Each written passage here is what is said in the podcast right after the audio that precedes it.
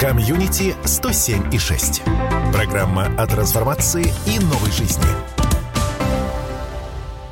На календаре 2 февраля, сегодня среда, в эфире Ижевская студия «Комсомольской правды». У микрофона Александра Демина. И сегодня в эфире мы расскажем, какие овощные культуры можно сеять уже сейчас и какой грунт для них подобрать. Как известно, завершение зимы самое время задуматься о э, тех овощных э, и плодовых культурах, которые будут расти и радовать вас э, на ваших садовых участках. Разобраться с этим вопросом нам поможет гостья Татьяна Николаевна Тутова, доцент кафедры плодоовощеводства и защиты растений Ижевской сельхозакадемии, кандидат сельскохозяйственных наук. Татьяна Николаевна, здравствуйте. Добрый день. Дорогие друзья, вы можете позвонить нам в прямой эфир 94 50 94 или написать Viber. Номер его 8 912 007 08 06. Также есть группа ВКонтакте «Комсомольская правда» в Ижевске. И э, каждый из ваших вопросов э, сегодня будет переадресован Татьяне Николаевне. Ну и вопрос первый. Какие овощные культуры имеет смысл сеять уже вот прямо сейчас, в эти первые февральские дни? Здесь хотелось бы отметить, что э, данный период стоит уже сеять на рассаду сельдерей, землянику для выращивания рассады, э, эустому цветочную культуру, но эустома, если вы не посели с декабря, что рекомендуется, то необходимо посеять прямо в ближайшие-ближайшие дни. Э, в середине февраля необходимо будет посеять перец, баклажан, с конца февраля, начале марта томаты – цветочные культуры, такие как петунию, бакопу, брахикому, а в начале марта стоит приступить к посеву лука-порея и лука репчатого, если вы его выращиваете рассадой. Угу. Надо ли э, замачивать э, семена, и если э, и в чем, может быть, их замачивать, какие-то добавлять, не знаю, там, нашептывать над ними что-нибудь? Перед посевом семена следует замачивать, но в том случае, если они предварительно не обработаны – Чаще всего э, пишут на э, пакетики с семенами, например, обработанный тирамом. Такие семена, как правило, дополнительному намачиванию не подлежат. А иногда ничего не бывает на пакетике написано, но тем не менее, когда вы высыпаете семена, вы увидите отличную от естественной окраски, например, изумрудную, оранжевую. Угу. Как правило, такие семена бывают инкрустированы и тоже не подлежат замачиванию. А в чем можно намачивать? Э, прежде всего в обычной воде, угу. но лучше в регуляторах роста. Это специальные? Да, угу. которые можно купить в любом магазине семена, такие как эпин, циркон, энерген, гумат, калий, альбит, HB100. Э, но здесь следует четко соблюдать концентрацию раствора и продолжительность обработки. Например, HB100 Э, написано, что одну каплю на один литр воды. Угу. Поэтому не следует капать 10 угу. капелек. Э, это только в 10 на... раз быстрее не вырастет. Да, в 10 раз быстрее не вырастет. И, конечно же, продолжительность обработки. Вот у нас садоводолюбители в качестве обеззараживания часто используют, например, марганцевый кислый калий, угу. делают крутой раствор, но почему-то очень долго держит до суток, угу. потому что в перманганате калия э, выдерживает от 20 до 30 минут, не более. Угу. То есть нужно обязательно э, выдерживать продолжительность обработки и концентрацию раствора. Так, как написано в инструкции, правда же? Э, да, обязательно, как ага. написано в инструкции. И кроме того, конечно же, необработанные семена, если вы купили угу. дешевые семена или сами получили семена, конечно угу. же, обязательно обеззаразить. Как я сказала, например, марганцево-кислым калием. Угу. А что будет, если передержать? А, ну, марганцевый кислый калий, скорее всего, они сгорят, потому что однопроцентный раствор – это очень круто, угу. очень крутой. А, ну, как правило, нарушение происходит. Некоторые семена, например, начинают уже прорастать, что тоже не очень хорошо. Угу. Некоторые семена, наоборот, не увеличивают скорость, а снижают ее, поэтому не стоит перебарщивать. Угу. Ну, то есть это, это слишком большое старание, оно к большим результатам вряд ли приведет. Э, да. Угу. А скажите, пожалуйста, э, каким современным сортам можно отдать предпочтение, и вот как хорошие семена выбрать? Потому что вы сказали дешевые семена. Как вот определить? ну, дешевые семена, они дешево стоят, как правило, Понятно, в обычной да. упаковке не красочной. Ага. Но я бы хотела сказать, это не значит, что это плохие самые семена. Угу. Каждый садовод, наверное, любитель дает предпочтение каким-то определенным сортам. И здесь советовать, вот прямо вот выберите uh-huh. этот сорт, выберите этот сорт, наверное, очень сложно. А, в магазине, когда я бываю, выбираю себе семена, очень часто встречаю садоводов-любителей, которые подбирают более старые, знакомые им сорта, например, угу. такие как бычье сердце, например, у томата и ряд других. Ой, как мне а, нравится, да. Да, то есть а, почему так? Потому что население оно до сих пор любит эти старые сорта, они их угу. никогда не подводили, а, поэтому останавливаются на этих сортах. Но при выборе сорта что необходимо учитывать? Не только их название, угу. необходимо обязательно обратить внимание на скороспелость сорта. Угу. Например, в нашей зоне арбуза и дыни лучше выбирать наиболее скороспелое или даже ультраскороспелое. А, например, морковская первого сорта для выращивания э, только на пучок, то есть для потребления в летний период, угу. а средние и поздние спелые на хранение, на хранение мы будем выращивать, да. да. Угу. А томаты и огурцы, например, могут быть для потребления в свежем виде, а могут быть универсальные или только для консервирования. То есть на это все нужно обращать внимание. Кроме того, стоит напомнить, что томаты могут быть индетерминантными, те, которые имеют неограниченный рост, детерминантными и супердетерминантными. И если мы хотим томаты выращивать в теплице, то, скорее всего, мы отдадим предпочтение индетерминантным э, сортам или гибридам, но иногда еще детерминантным. А если мы выращиваем в открытом грунте, то, скорее угу. всего, это будут детерминантные и супердетерминантные. А что касается огурца, тоже различают пчелоопыляемые и партенокарпические сорта гибрида. Если у вас теплица поликарбонатная, то стоит выбирать партенокарпические. Но ну, я вот могу назвать несколько сортов овощных культур, да, которые пожалуйста. выращивают знакомые. Да, а, те, которые и хорошие, хорошие приносят урожай и выглядят так же, как на картинке. А вообще, насколько отличается то, что нарисовано на картинке, от того, что получается в результате? Как по вашему опыту? Отличается. То есть вот я заметила, например, по томатам, по перцу. То есть, например, картинка перца очень крупный, такой толстостенный, а в итоге вырастает не очень большого бледненький. размера, да, худенький, не такой толстостенный, как на картинке, не такой огромный, как на картинке. А часто встречаю, бывает, что э, одна и та же картинка у разных сортов.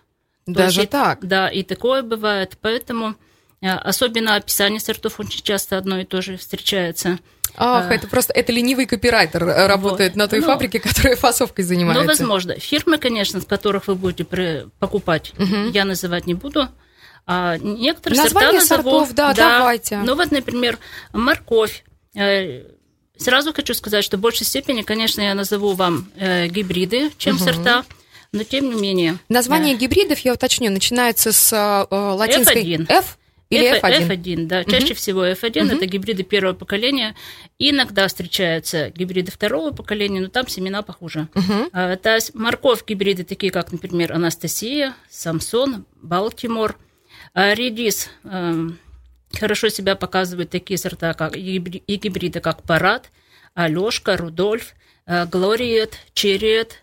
Два последних – это японской селекции гибриды. То есть они немножечко с таким островатым привкусом?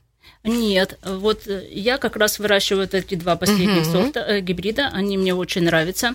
Они устойчивы к цветушности, uh-huh. очень крупные сочные корнеплоды бывают, uh-huh. притом они удаются и в открытом грунте, и в теплице, и в, теплице. и в защищенном грунте, угу. да. Э, вот очень крупные корнеплоды угу. и сочные. И, и не горчат при этом, не, не острят. Ну, нормальный редис. А вы обыкновенный классический, да, то есть не редька, не редька. Ага, хорошо. А, из петрушки, петрушка листовая, например, Глория, угу. можно выращивать. Укроп аллигатор хорошо себя показывает.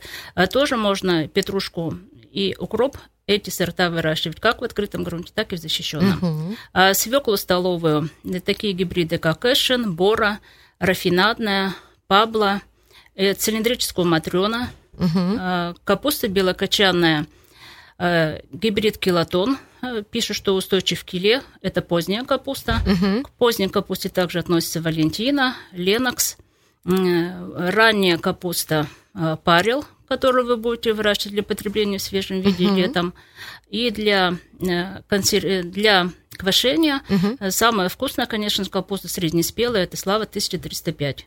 Угу. Сортов и гибридов огромное множество. То есть, кому что нравится, конечно. Я называю вот некоторые. Капуста пекинская чача, гибрид манока, гибрид ника. Цветную капусту многие выращивают, угу. такие как вот гибрид Гудман. А из российских отечественных гибридов белое совершенство, э, брокколи, очень полезная капуста, гибриды Батавия и Фиеста, угу. огурец, изумрудный поток, китайский жиростойкий.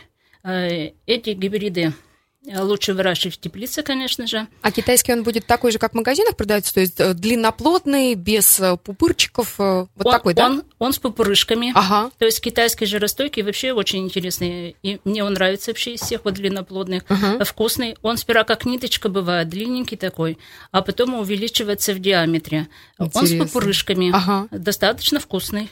А скажите, пожалуйста, среди тех вариантов огурца, которые вы перечислили, есть ли такие, которые, у которых которых вот эти пупырышки, они не такие колкие. Потому что когда заходишь в теплицу, снимаешь урожай, выходишь потом по локоть в этих э, иголочках.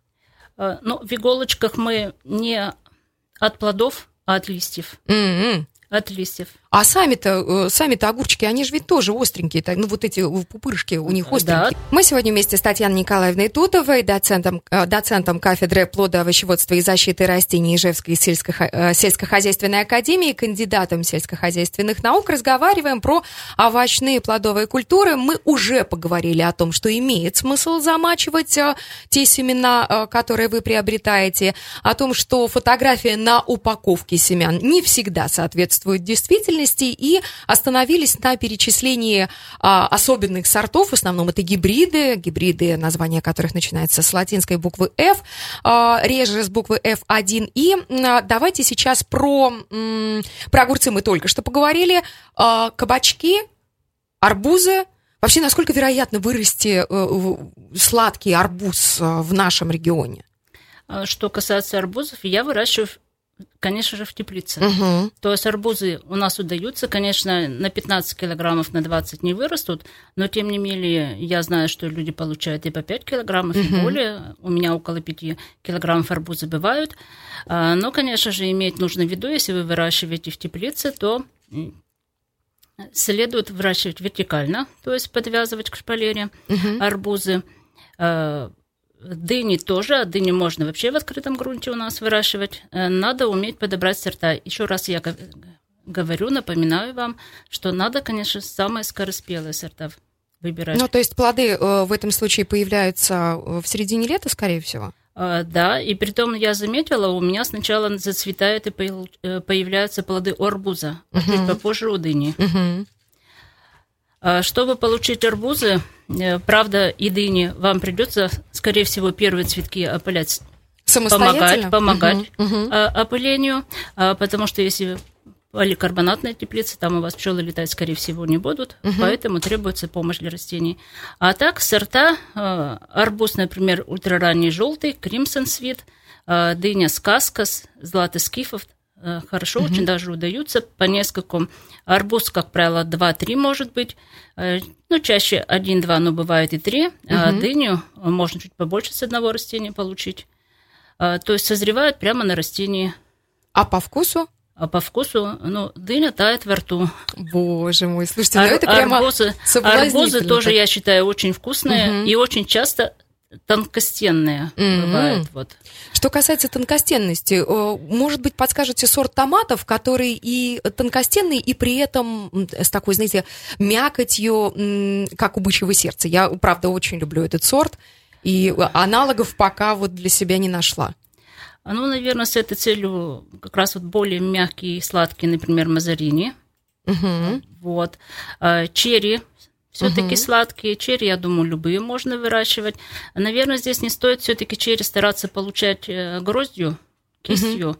и выбирать все-таки по одному плоду, так скажем, по несколько штук сразу с кисти. Э, черри любые. Вот. А вообще из хороших сортов Сейчас популярностью пользуется, например, монгольский карлик, угу. который не требует подвязки, стелится по почве. Э, можно и в тепличку высаживать, на угу. подсадку к чему-то там, и в открытом грунте. А для защищенного грунта э, такие, например, как любаша гибрид, малика, угу. допустим, огородный колдун и так далее. угу. из перца сладкого. Самый крупноплодный из которых я выращивала, может, кто-то другие знает, гибрид Клаудио. Угу. Похожие на те болгарские перцы, которые продаются они, в магазинах. Даже крупнее, я считаю. Mm-hmm. Они толстостенные, сладкие, mm-hmm. достаточное количество плодов бывает. А так можно выращивать латино, например. Но единственное, что они очень вырастают крупные, их жалко, допустим, на фарширование использовать. То есть он очень угу. большой, это на всю семью один. Один перец скажем, на всю семью, да. да. Поэтому угу. кто любит фаршированные, то можно поменьше выбирать. Э, такие, например, сорта, как снегопад, богатырь угу. и другие. Э, некоторые садоводы любят выращивать баклажаны. Например, такие гибриды, как, допустим, марципан, жизель, король севера. Угу. Если марципан такой толстенький, овальной формы, достаточно крупный, то король севера баклажан, наоборот, вытянутый, вытянутый. и большое количество. Угу. Лук-порей. Сейчас многие садоводы-любители выращивают лук-порей. Конечно же, непревзойденный у нас все таки русский размер. А до 60 сантиметров может вот эта отбеленная часть ножка вырасти. Угу. Вот. Но также я бы советовала такие, как, например, слон, хобот слона. Такие названия, знаете, прямо вообще э, некоторые действительно описывают само растение, как оно выглядит, а некоторые, ну, э, что там про златоскифов, кажется, было. Почему? Кто придумывает эти названия? Ну, Это же прям поэзия. Придумывают, конечно же, создатели. Угу. Те, кто занимается как раз вот выведением гибридов. Да, выведением сортов гибридов, угу. конечно же, они все это придумывают. Угу. Настоящие поэты, не просто садоводы э, профессионалы, но еще и люди с тонкой душевной организацией. Хорошо, еще один вопрос. А теперь давайте обсудим грунт. То есть не только важно выбрать правильные семена, которые мы с вами покупаем в магазинах и обращаем внимание на стоимость, на упаковку, от которой зависит, правда, и схожесть, и э, качество семян. А как выбрать подходящий грунт для рассады и насколько он э, для разных культур отличается? Ну, Грунт, конечно, я бы сказала, несколько сложновато выбрать, угу. потому что очень много производителей, название грунта одинаковое у производителей с одним названием не всегда одинаковые грунты. По, внутри в упаковке вы имеете да, в виду по качеству, да? внутри да? упаковки по качеству. А, поэтому нужно, наверное, все-таки консультироваться, когда вы приходите в магазин, э, чтобы выбрать то, что вам нужно. Угу. Вот. А, наверное, для рассады все-таки стоит выбирать живую землю. Угу. Это лучше. А после э, на рассаду, а после пикировки, допустим, можно добавлять уже и кокосовый субстрат, и угу. можно огородную землю добавлять, или, допустим, грунт, который вы самостоятельно приготовили, э, либо торф низины, то есть э, какие-то разрыхлители, перлит, например, и так далее. А насколько сложно самостоятельно грунт составить? Э, ну, сложного, в принципе, ничего нет. Угу. То есть вам придется купить, скорее всего, торф, угу. например, разрыхлители такие, как, допустим, перлит угу. или циолит, э, заготовить перегной, ну и использовать э, огородную землю, но я бы здесь сказала в кавычках, потому угу. что вы все-таки скорее всего, будете брать не со своего огородного участка почвы, а лучше брать, например, в лиственном лесу, особенно если там а, либо произрастает, а где-то в лагу, где почернее начинается торфообразование уже почву. Потому что если вы будете использовать почву со своего огорода, то, скорее всего, вы какие-то патогены в эту почву все равно занесете, угу. да. Но с другой стороны, э, некоторое количество э, почвы с огорода должно быть немножко, угу. чтобы потом растениям легче было, э, когда вы да, адаптироваться угу. на вашей почве. Но еще раз говорю, небольшое количество. Что касается пропорций составления грунтов, так. Э, то угу. я могу назвать. Давайте попробуем. Э, да. То есть, например, можно составить такой грунт, что 75 процентов будет у вас торф низинный, 20% почва ваша огородная, или которую, угу. какую вы создадите, и 5%, например, перегной. Угу. Или можно такой, допустим, 60% э, низинный торф, ага. Э, почвы 10%, перегноя 30%. Такой можно. Или, например, следующий э, почвы 50%, 45% перегноя и перлита 5%. Угу. То есть вот примерно такие а эти составы. Варианты, да, подходят для любых видов культур? Но этот грунт будет практически универсальный. Если угу. говорить конкретно для любой культуры, у меня тут э, перечень очень большой, то есть в том числе с добавлением, так скажем, и удобрений. Но э, Слушайте, ну сам, вот, сам, да, самое угу. главное, что садовой земли в вашем грунте должно быть не больше 20%. Угу.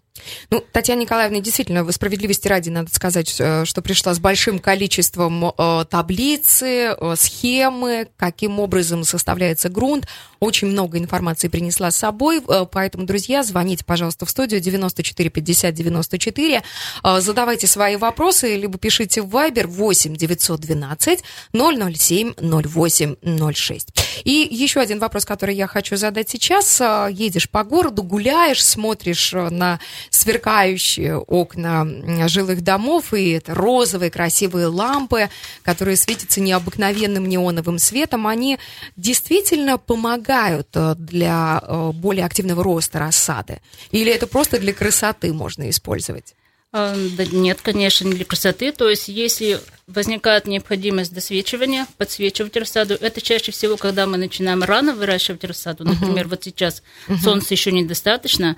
Если у нас окна с вами выходят не на южную или хотя бы восточную сторону, а то, конечно же, стоит досвечивать, если не хватает места на подоконниках. Uh-huh. А, спект... Э, во-первых, это должны быть фитолампы специальные, и спектр должен быть такой. 25 30% синий свет, угу. 20% зеленый и 50% красный. Слушайте, ну надо же, я вот как человек от садоводства очень далекий, но близкий к потреблению, да, того, что выращивается в огородах. Я, если честно, думала, что это просто, просто красивое сияние, которое можно создать самостоятельно, если действительно этого хочешь. Оказывается, специальные фитолампы для этого существуют. А у нас есть звонок 94 50 94. Добрый день. Здравствуйте. Как вас зовут? Меня зовут очень оригинально, меня зовут Рим. Значит, э, у меня вот большая проблема с проволочником. Есть ли какие-нибудь радикальные меры вот, борьбы с этой проблемой, кроме изыскивания? Угу. Татьяна Николаевна, что а, ответите? Ну, что касается проволочника, чтобы э, проволочник не расселился на вашем огороде, на вашем огороде не должно быть э, большое количество сорняков злаковых. Дело в том, что жук-щелкун, э, личинками которого является проволочник, как раз проживают э, в тех местах, где произрастают э, злаковые культуры, такие, например, как пырей и другие. Э, как бороться? Э, ну, для этого Существуют, конечно же, химические способы, э, базудин и тому подобное. В лунку вы кладете, допустим, вместе с картофелем. Сейчас широко, конечно, используются препараты типа «Престиж», но я считаю, что э, это слишком крутые для садоводов все-таки препараты. Крутые, в смысле концентрированные? Э, слишком концентрированные, угу. и у них период выжидания до 60 дней, это очень много. Угу. То есть, например, под ранний картофель или, допустим, под лук на зелень ни в коем случае нельзя использовать этот препарат. А, поэтому а, стараться менять место под картофель, конечно же, а, перекапывать осенью и не боронить осени. То есть вот такие могу посоветовать способы. Будем надеяться, Рим, что все получится, и советы, которые Татьяна Николаевна озвучила, э, пригодятся вам и в этот посевной сезон. В нашей студии сегодня кандидат сельскохозяйственных наук, доцент кафедры плода, овощеводства и защиты растений Ижевской сельхозакадемии Татьяна Николаевна Тутова. Мы принимаем звонки в эфир 94 50 94. Алло, добрый день. Здравствуйте. Как вас Меня зовут? зовут Сабина Леонидовна. У меня вопрос. Как вы относитесь к фитоспорину? И второй вопрос. Когда лучше садить репу, чтобы она не ушла в листву? Спасибо, Сабина Леонидовна. Пожалуйста. Татьяна Николаевна. А, но что касается фитоспорина, во-первых, при подготовке грунта, когда вы будете готовить самостоятельно грунт, фитоспорин использовать обязательно нужно. Если вдруг у вас возникает э, плесень, вы видите на почве, на почве когда вы выращиваете свои, э, свою рассаду, э, то фитоспорином, конечно же, тоже обрабатываете. То есть очень даже положительно отношусь. Угу. А, что касается репы? Что касается репы, Ну, репа вообще в нашей зоне принято э, сеять с начала весны, поэтому если вы посеете числа 9-10 мая, то это вполне нормально. В листву не уйдет? Э, в ботву, наверное, имеется в виду. Наверное, наверное в цвет. Угу. С репой я такого не видела, хотя сразу хочу сказать, если вдруг наступает очень холодно до минуса, то и свекла, и репа, и редька, и все что угодно может уйти в цвет, и, и лук, Угу. То есть несколько лет тому назад вот я наблюдала, что э, в июне было очень холодно, угу. и некоторые растения и свекла ушли в цвет, и лук ушел в цвет, и я думаю, что и репа запросто может уйти. Но так-то, в принципе, не ярко выраженного длинного дня эта культура, и поэтому можно с ранней весны сеять ее. Угу. А, но здесь хочется сказать, что, в принципе, она достаточно скороспела, поэтому вы можете в июне посеять репу еще. И собрать урожай, и летом похрустеть э, да. свежей, э, свежей репкой. Да, в отличие, допустим, от редьки. Редьку, конечно же, раньше э, все-таки с середины июня у нас сеять не стоит. Вот она точно может уйти в цвет. Я надеюсь, Сабина Леонидовна, мы на ваши вопросы ответили. И еще один вопрос, Татьяна Николаевна. Есть ли преимущество домашних парников или можно обойтись э, по старинке пленочкой сверху прикрыть? И э, еще один вопрос э, про утепление, да, скажем, рассады. Как долго ее держать в теплице? Имеется в виду в домашней тепличке? А, ну, сначала про домашние парники, да, но потом же мы ее перевозим на дачу и держим в тепле для того, чтобы прогревалась, э, находясь в теплице, и только потом высаживаем. А, что касается домашних парников, конечно же, э, если у вас есть возможность купить или вам подарили, конечно, отказываться не стоит. Угу. А в чем преимущество? А, во-первых, можно сохранить постоянную влажность почвы и воздуха, защитить от сквозняков в этой тепличке. Оно одновременно стоит э, следить, чтобы с влажностью не переборщить. И угу. если вдруг влажность будет достаточно высокая, то, конечно же, вы и черную ножку можете увидеть, и все что угодно. А, досветку желательно добавить, если вы в ранний период выращивать, если возможно досветку поставить. А так выращивать в парничке, в тепличке, рассаду, конечно, вот здесь я вопрос, наверное, несколько не поняла. Угу. Если в домашних условиях, то если, угу. если есть такая возможность, то до конца рассаду, до вывоза ее угу. э, на наши огороды. А что касается, если рассаду в теплице долго держать, угу. то есть, когда мы привозим в теплицу, конечно, ее высаживать в этот же день не стоит. Угу. Все-таки несколько дней нужно выдержать, 2, 3, 4 дня. Угу. Я бы советовала в связи с тем, что мы с вами с помещения вывозим в теплицу, где часто бывает э, э, солнышко, Угу. Uh вот, и очень жарко в теплице, я бы советовала сначала прикрывать спанбондом легким, вот 17 номером, например, чтобы э, рассада не завяла. И после, э, по истечении нескольких дней рассаду высаживать. Ну, через 2-3, иногда бывает через недельку. Угу. То есть дать немножечко попривыкнуть, как будто. Конечно, да? попривыкнуть. Угу. Тем более, если вы прямо из комнаты, из подоконника угу. э, повезли сразу, и она у вас не закаленная, не приученная к солнцу, то, конечно же, не стоит сразу высаживать. Угу. Есть еще э, вопрос такой э, по поводу лунных календарей, э, лунные посевные календари, такое есть понятие. Я уверена, что вы с ним знакомы, и вы так заулыбались сразу, когда вы слышали это. Насколько это вообще работающая история? А, этот вопрос абсолютно каждый год задают. Ну, да. мне кажется, это прям такой Абсолютно традиционный. каждый да. год. Я угу. знаю, что кто-то придерживается лунного календаря, кто-то не придерживается. А я обычно придерживаюсь обычного календаря. Вот, подсчитываю, сколько примерно дней мне нужно выращивать рассаду, чтобы ее вывести в свой огород. Дело в том, что если мы посмотрим на лунный календарь, иногда бывает слишком рано сеять, иногда бывает слишком поздно эту культуру сеять. Э, разница там почти в месяц, допустим, от одного срока до другого срока. Я, откровенно говоря, особо не присматриваюсь. Угу. Но если кто-то присматриваться я как бы не советую. Ну да, да. То есть это ваш Каждый выбор. верит в то, что ему да, больше нравится. Да. Но здесь действительно я соглашусь с вами, потому что лунные календари э, составляют а, те люди, которые живут, э, может быть, в другом да, регионе. И тем более не угу. в нашей зоне, да, да то для нашей да. зоны не составляются, конечно же. Угу. Скажите, пожалуйста, Татьяна Николаевна, на своем собственном... Сколько, во-первых, у вас соток? У вашего собственного участка? Девять. Девять соток. И все там, скорее всего, засеяно, все по-правильному. Ну, как? Относительно. Потому как не хватает времени. А я думала, места сейчас скажете. Столько идей, столько идей, что места не хватает. Э, ну, э, сад давно уже, конечно же, многолетками все засажено. Вот, э, конечно же, весной все равно ищешь те культуры, которые попозже высаживаешь, попозже сеешь, место подыскиваешь. Угу. То есть сразу же так примерно глазомером отмечаете, да, так да. условно делите да. свой участок. Хорошо, может быть, э, тогда сейчас задам вопрос глупый, но коль скоро я не, не садовод и, правда, далека от этой истории, в тенистых местах, там, где совсем э, редко попадает солнышко, то есть э, там достаточно большая влажность, там темновато, будем говорить, что туда можно посадить, чтобы не пустовало? Э, ну, конечно же, прежде всего, те невыносливые цветочные культуры. Угу. Вот, э, ну, все, наверное, знают хосты. Угу. То есть они действительно не требовательные, зеленая, красивая, голубая и разноцветно пестрая сейчас листва. Э, то есть вот те невыносливые культуры. Угу. То есть все, что с темно-зелеными листьями, с простыми листьями, они считаются те невыносливыми.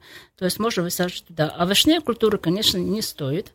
Э, в такие места высаживать, тем более, если вы говорите влажно. Угу. Есть один минус в таких влажных местах. Очень часто э, проживают слизни, угу. к сожалению. И поэтому придется, видимо, с ними бороться, если такое есть на участке. Ну, такое в тенистых, влажных uh местах, скорее всего, такое будет. А вообще лучше устроить там какой-то прудик, озерцо, uh фонтанчик. uh Это будет лучше гораздо. Ну, то есть как бы поддерживать влажность еще и таким способом. Да. Хорошо. А, по поводу э, полива э, возникает вопрос, и вы как раз об этом сказали, когда э, мы обсуждали вопрос домашних тепличек. А, есть вероятность с влажностью переборщить ну вот, коль скоро мы снова к этому вопросу вернулись, к вопросу влажности, да, как же проконтролировать, когда, как не перелить, да, как вот этот оптимальный режим полива выбрать, как отследить, что уже, похоже, влажность чрезмерная? Но здесь таким образом, когда э, мы с вами посеем сеянцы, угу. то, конечно, перед посевом мы проливаем воду, потом производим посев. А далее, пока всходы не появятся, особенно, особенно у культур, э, которые долго всходят, угу. то и очень мелкие сеянцы, у которых мы опрыскиваем, например, из поливеризатора, или можно без иголочки шприцом. Mm-hmm. То есть сверху не стоит поливать, потому что сеянцы лягут. А что касается количества влаги, то есть вот опрыскивание первое время бывает достаточно. Mm-hmm. Прошу прощения. А в дальнейшем, когда произвели пикировку, угу. необходимо следить, чтобы не пересыхал грунт, но чтобы болото не стояло и не было постоянно. То есть по мере подсыхания грунта полив проводится. И полив нужно проводить уже впоследствии, когда рассада после пикировки растет, а, чтобы проливался полностью весь горшочек, полностью весь ящик до дна. Uh-huh, uh-huh. И, конечно же, в горшочках, в ящиках предусмотреть обязательно сливные отверстия. То есть вода не должна застаиваться. Uh-huh, внизу. Да. Она должна выливаться да. из горшочка. То есть излишняя влага, она выльется. Угу. Несколько раз а, вы произнесли слово «пикировка», и я знаю э, это слово немного в другом значении, не относящемся к овощам. А можно ли вообще без нее обойтись? Да, конечно же. Есть культуры, которые не стоит даже пикировать. Например, тыквенные культуры, культуры, у которых крупные семидольные листья, их пикировать не принято. То есть огурец, арбуз, дыня, кабачок их принято сеять сразу в горшочек угу. того объема, который необходим, потому что при пикировке повреждается корневая система, вследствие чего она потом плохо восстанавливается, растения болеют.